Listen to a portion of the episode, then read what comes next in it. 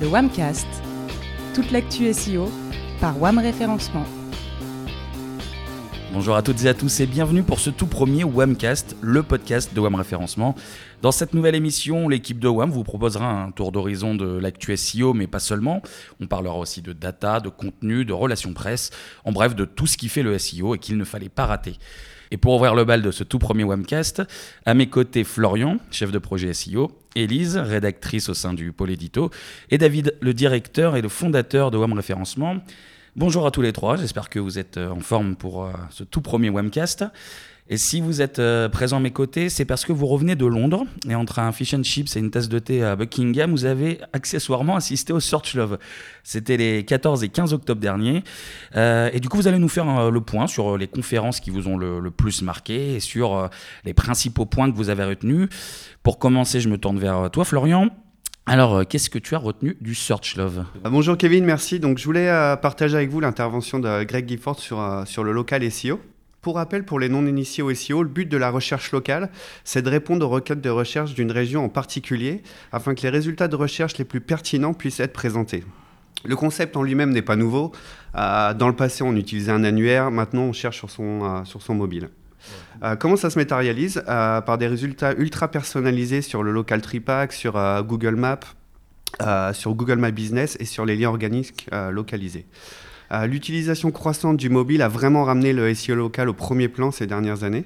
Greg Gifford nous rappelle que le SEO local comprend des éléments qui lui sont propres, extérieurs au web et qui se rapprochent du marketing traditionnel.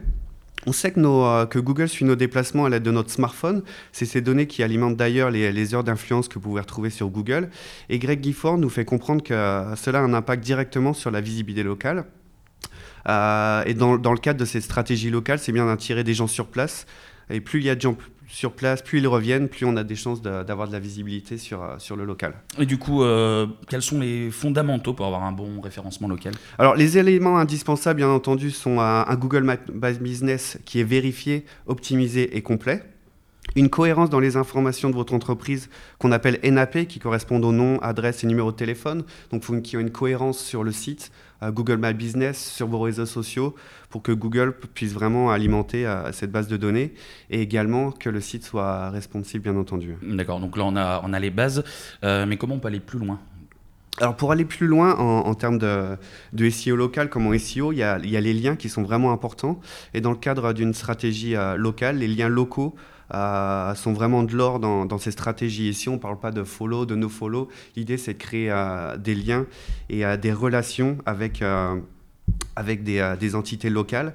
Et le meilleur moyen encore de s'impliquer, c'est de, de, gagner des liens, c'est de s'impliquer dans la, dans la communauté locale.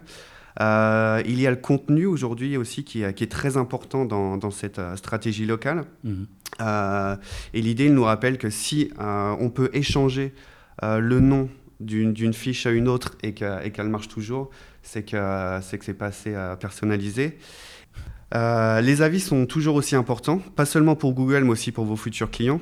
Il faut vraiment penser à diversifier ses avis sur Google, Facebook ou les autres plateformes et pas seulement se concentrer sur, euh, sur une plateforme. on peut toutefois les prioriser.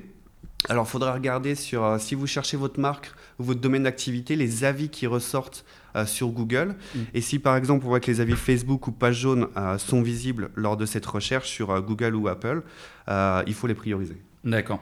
Est-ce qu'il y a d'autres éléments qu'on peut prendre en compte? Oui, bien sûr. Alors aujourd'hui, on est vraiment, on en parle beaucoup dans l'ère du, du zéro clic. Et le SEO local offre une, une, visibilité importante sur les moteurs de recherche. Euh, il a aussi contribué à, ce phénomène du zéro clic parce qu'aujourd'hui on trouve les informations euh, sur notre entreprise, sur votre entreprise, euh, sur, Google. Et, l'outil indispensable, c'est vraiment Google My Business qui est un peu la nouvelle page d'accueil de, de, votre site. il faut aussi profiter des outils mis à disposition par Google. Je pense notamment à Google Post où vous pouvez poster directement vos offres, vos événements, produits et services directement dans la recherche Google et sur Google Maps. Et Google nous donne vraiment la possibilité de communiquer avec nos futurs clients euh, avant même qu'ils visitent notre site. Euh, il y a aussi les FAQ qui sont à, ne pas négliger. Et là, il faut vraiment répondre contrôle de l'image de son entreprise en répondant directement aux questions des, euh, utilisateurs sur Google. Euh, du coup, pour conclure sur ce sujet dont on vient seulement d'effleurer la surface tellement il est vaste, on observe un véritable changement euh, des poids des signaux et le référencement local le référencement mobile euh, modifie vraiment le paysage de la recherche. Google My Business est entre autres un outil essentiel pour transmettre directement à Google et aux utilisateurs les informations relatives à votre entreprise concernant votre entreprise. Et pour finir, est-ce que tu aurais un, dernier conseil à nous donner? Euh, Ouais, alors notamment là, c'est un, conseil sur l'attribution. Donc on sait que les visites issues des fiches Google My Business connaissent un problème d'attribution dans Google Analytics et souvent sont considérées à tort comme un trafic direct. Et euh, c'est particulièrement le cas sur, euh, sur les visites qui proviennent du mobile. Donc il suffit tout simplement de, modifier le lien sur, euh, sur Google My Business en, y ajoutant une balise UTM. Euh, et euh, avec cela, on pourra attribuer les visites Google My Business aux efforts SEO qui ont été mis en place et la stratégie. Et ça, c'est vraiment essentiel pour, valoriser la stratégie et tout le travail qui est fait sur le référencement local. Merci Florian. Élise, toi, ce sont deux autres conférences qui t'ont intéressé et elles étaient davantage axées sur l'édito. Euh, oui, sur l'édito et particulièrement l'humain, euh, qui est un peu une pierre angulaire pour, euh, pour toute rédaction web qui se respecte. Parce qu'on sait très bien que pour être bien positionné sur Google, il faut aussi prendre en compte l'internaute. Alors au Search Love, moi j'ai retenu effectivement deux conférences. La première d'entre elles, c'est celle de, Sarah Gourbach, qui a un angle d'attaque assez intéressant, qui a été de montrer l'importance de, des données qualitatives basées autour de l'humain. Euh, pour, euh, pour faire des campagnes euh, qui parlent aux bonnes, aux bonnes personnes. Car selon elle, si, si je la cite, les algorithmes seuls ne peuvent pas totalement refléter comment les humains pensent auprès d'une décision. Et concrètement, alors du coup, comment, comment ça marche? Alors cette tactique pour avoir des données pertinentes et qualifiées consiste à prendre un, un, panel de clients et à leur poser des questions neutres pour comprendre leur cheminement vers l'achat. Donc ça se découpe en quatre étapes. la première, c'est de définir en, en, interne les informations dont on a besoin avant de passer au questionnaire à proprement parler. Mmh. La deuxième, questionner. Donc, il suffit pour, euh, d'après elle, 5 euh, clients et 10, 10, questions pour mieux connaître sa cible. Donc, ça, donne une data déjà euh, considérée comme authentique, d'après elle. ensuite, il faut observer. Donc là, c'est, c'est un peu plus technique. Il faut, il faut demander à des clients via un logiciel de chercher un produit sur Internet. Donc comme ça, la marque peut regarder comment ils cherchent sur Internet, comment ils arrivent sur le site. Euh, donc il y a des logiciels un peu euh, spécifiques là-dedans. En France, on a Testapic par exemple, qui fait ça. Euh, et ça permet déjà aussi de voir bah, le cheminement vraiment vers le, ne serait-ce que vers le site internet.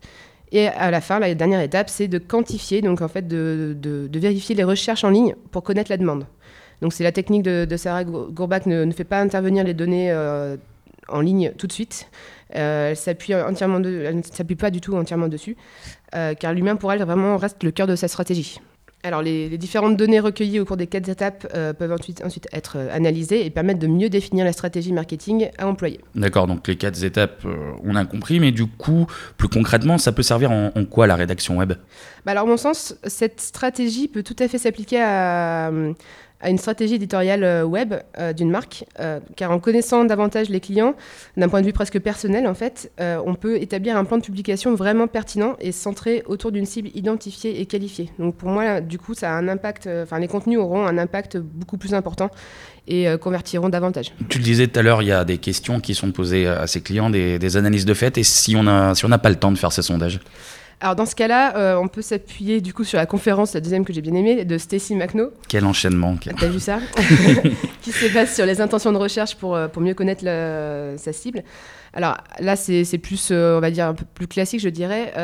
donc on fait un audit de site internet du client, on identifie et dégage les, les mots et expressions qui amènent les internautes sur le site et ce qui les pousse à acheter. si l'audit du site ne suffit pas à dégager des termes spécifiques, on, on peut très bien aussi analyser les sites des concurrents euh, pour voir les différentes stratégies qu'ils utilisent. Une fois qu'on a réussi à identifier suffisamment d'intentions de recherche, on les classe euh, selon trois catégories principales, donc navigationnel, informationnel et transactionnel. Euh, bah, alors ce qui nous intéresse surtout à la rédaction, c'est surtout l'informationnel, qui est ce qui marche le mieux, les termes qui marchent le mieux dans, dans les contenus. Alors c'est à prendre avec des pincettes parce que c'était des termes qu'elle a partagés en anglais forcément, donc peut-être qu'il faudra les adapter un peu au français. Euh, donc il y avait des termes comme quoi, qui, quand, ou comment, des, termes qu'on utilise déjà aussi en rédaction. Euh, des termes comme avis, guide, comparaison, donc comparer deux, deux produits entre eux. Donc ça, c'est vraiment une liste non exhaustive, hein, il y a plusieurs, euh, plusieurs termes. Pour le transactionnel, donc les termes à viser, c'est plus des, termes vraiment impactants comme pas cher, solde, livraison, réduction. Donc là, ça sera plus pour des, campagnes de référencement payant pour le coup. Voilà, ça fait quand même beaucoup d'intentions de recherche à utiliser. Oui, alors tous les termes ne sont pas utilisés tels quels évidemment, mais ils vont d'abord servir à cerner la cible en fonction de son comportement et de son cheminement vers l'achat. c'est un peu le même principe expliqué par Sarah Gourbag et ses, et ses enquêtes clients. Sauf que cette fois-ci, on va affiner la cible grâce à la data pure. Donc là, c'est beaucoup moins humain. Enfin, ça reste humain, mais un peu moins euh, que celle de Sarah Gourbach. Euh, voilà, c'était euh, pour moi c'était le plus intéressant. Alors, ce qui ressort concrètement de ces deux conférences, c'est le travail en amont de la stratégie éditoriale, qui fait un focus réel sur l'être humain dans, dans l'analyse des données, qu'elles soient, collectées en ligne ou directement à la source via des questionnaires.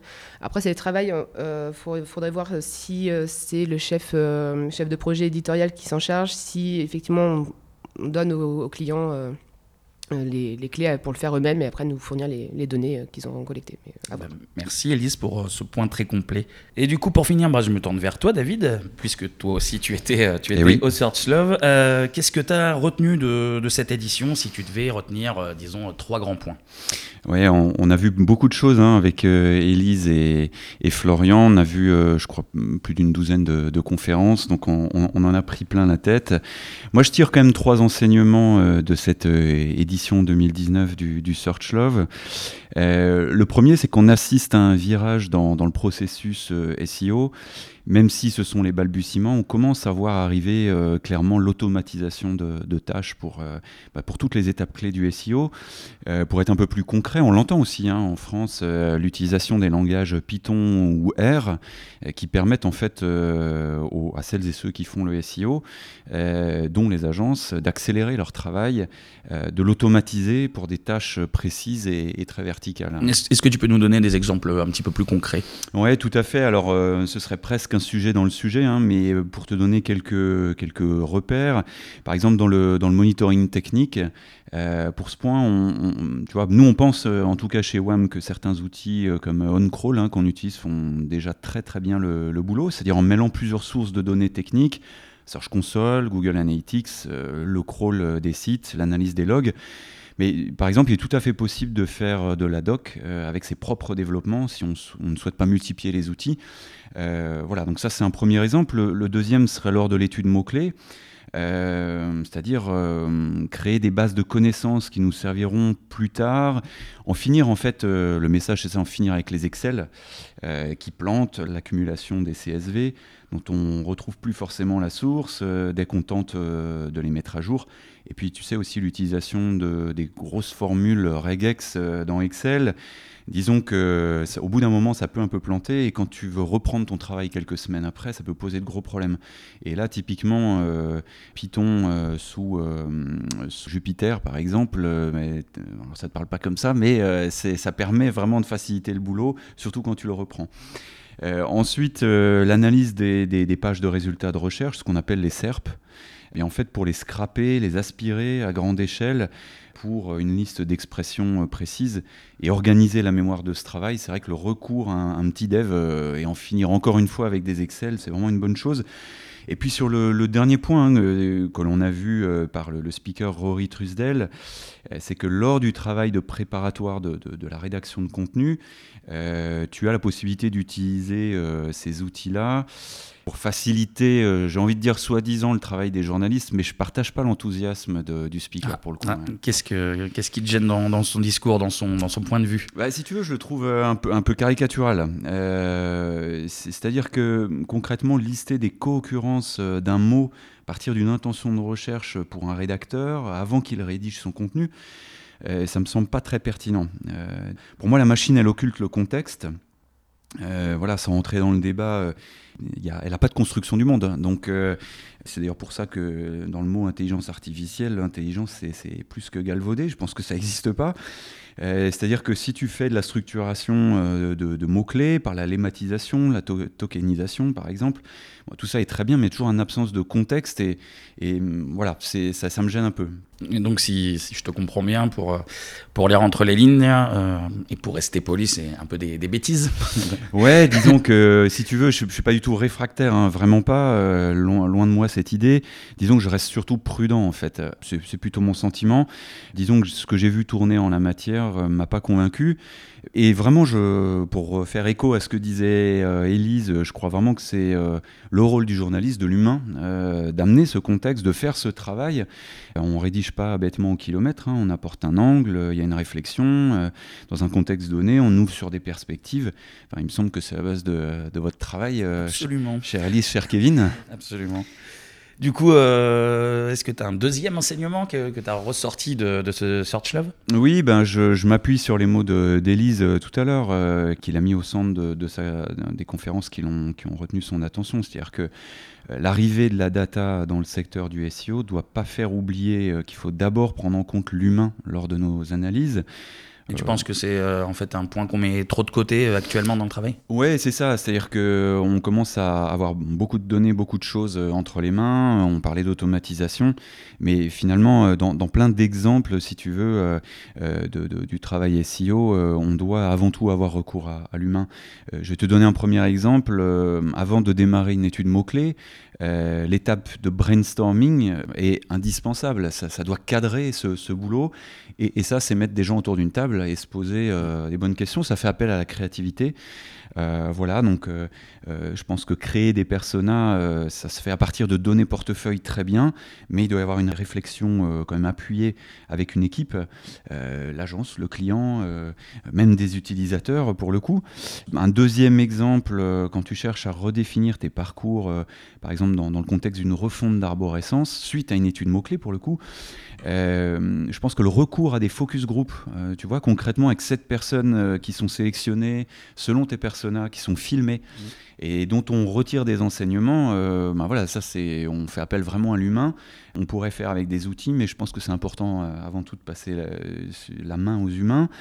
Et puis un dernier exemple pour appuyer ce propos, c'est que je pense que le travail des agences pour et, puis je pense que c'est une question de pérennité. Euh, à chaque étape du, boulot, c'est euh, peut-être de constituer euh, des équipes pluridisciplinaires pour apporter une vraie collaboration autour de, projets communs, plutôt que de ce réflexe un peu pavlovien qui consiste à travailler en silo imperméable. donc voilà, le, le message qu'on a vu dans les confs, c'est tester, tester, collaborer fait appel à la créativité, euh, mais on peut s'appuyer bien sûr sur l'automatisation et la data. Est-ce que tu as un dernier enseignement à nous, nous apporter? Ouais, et non des moindres, euh, tous ceux qui nous écoutent, je pense, dans le SEO, ont dû entendre parler de l'étude de, de, Rand Fishkin, euh, fondateur de Moz et, là de SparkToro. En fait, Google ne joue plus les règles du jeu initial, celles du moteur de recherche. Google commence clairement à imposer les siennes. Il, a étayé son propos avec plein d'exemples concret. Euh, et ça peut sonner comme une menace hein, sur le, trafic et la dépendance des marques à, Google. Donc là, là, ça y est, c'est la mort du SEO. Ouais, voilà, la, blague depuis 15 ans, et pas, encore, hein, toujours pas. Mais euh, effectivement, la, menace, en revanche, elle est, euh, elle est, elle est là, et le, propos, pour le coup, est plutôt solide de Rand Fishkin, qui est monté jusqu'au Congrès américain, donc c'est solide. dans plusieurs secteurs du e-commerce, comme le tourisme, par exemple, euh, mais il y en a plein d'autres. Hein. Euh, votre visibilité peut complètement s'affaisser depuis des mois euh, sans que vos positions concrètement ne baissent. et dans ce cas-là, justement, il faut aller chercher la réponse du côté de Google. En fait, pour faire écho à, cette intervention, bah, par exemple, la hausse des réponses propres à Google qui d'ailleurs devrait lui valoir quelques courriers recommandés avec accusé de réception de Bruxelles, je pense. Euh, la hausse des réponses payées aussi, euh, puisque les revenus de, Google plafonnent complètement. Donc euh, Google multiplie les initiatives très intrusives dans les pages de résultats de recherche, et notamment sur mobile. Et enfin, bah, les features snippets et la mise en avant des, FAQ, par exemple. Alors, c'est génial à court terme, mais en fait, c'est pas nécessairement synonyme de clics supplémentaires. On, a vu aussi la démonstration. Donc, dans ce contexte, il faut rappeler aux marques euh, même s'il ne faut pas être alarmiste, parce que globalement, euh, et ça c'était aussi un, point intéressant d'ouverture de Rand Fishkin, c'est que le trafic SEO continue globalement de progresser, euh, notamment grâce au, mobile, Florian nous, le disait.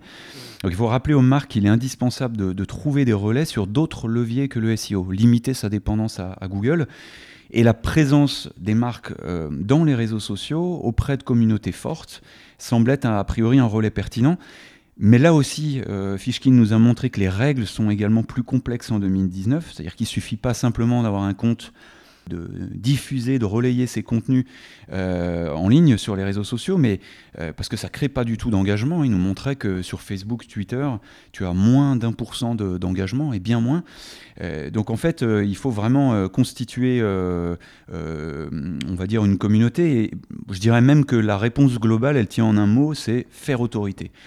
C'est comme ça en fait qu'on obtient de l'engagement avec des prises de parole claires qui suscitent une réaction et finalement par la, la, qualité du propos. D'accord, donc faire autorité, c'est ce qu'il faudra retenir. Merci David, j'en profite du coup pour rappeler aussi que tu interviendras au SMX euh, à Paris, ça sera les 18 et 19 novembre, et euh, tu interviendras donc au sujet des EAT. Exactement, expertise, autorité, euh, trustworthiness, fiabilité, et d'ailleurs je crois que ça fera l'objet d'un prochain sujet d'ailleurs. D'un nouveau Wamecast. Et justement, bah, c'est la fin de ce tout premier Wamcast, euh, votre nouveau rendez-vous SEO. Euh, merci à tous les trois bah, pour votre compte rendu du, de votre petit trip londonien du, du, Search Love. Et merci à vous surtout de nous avoir écoutés pour ce tout premier Wamcast. N'hésitez pas euh, à réagir, que ce soit sur le site de Wam, donc wam-référencement.fr, ou sur les réseaux sociaux, sur LinkedIn, sur Twitter, wamref donnez vos avis, posez des questions. Bref, réagissez. Et puis, bah, nous, on va se retrouver euh, très très vite pour un nouveau rendez-vous autour du SEO. À bientôt.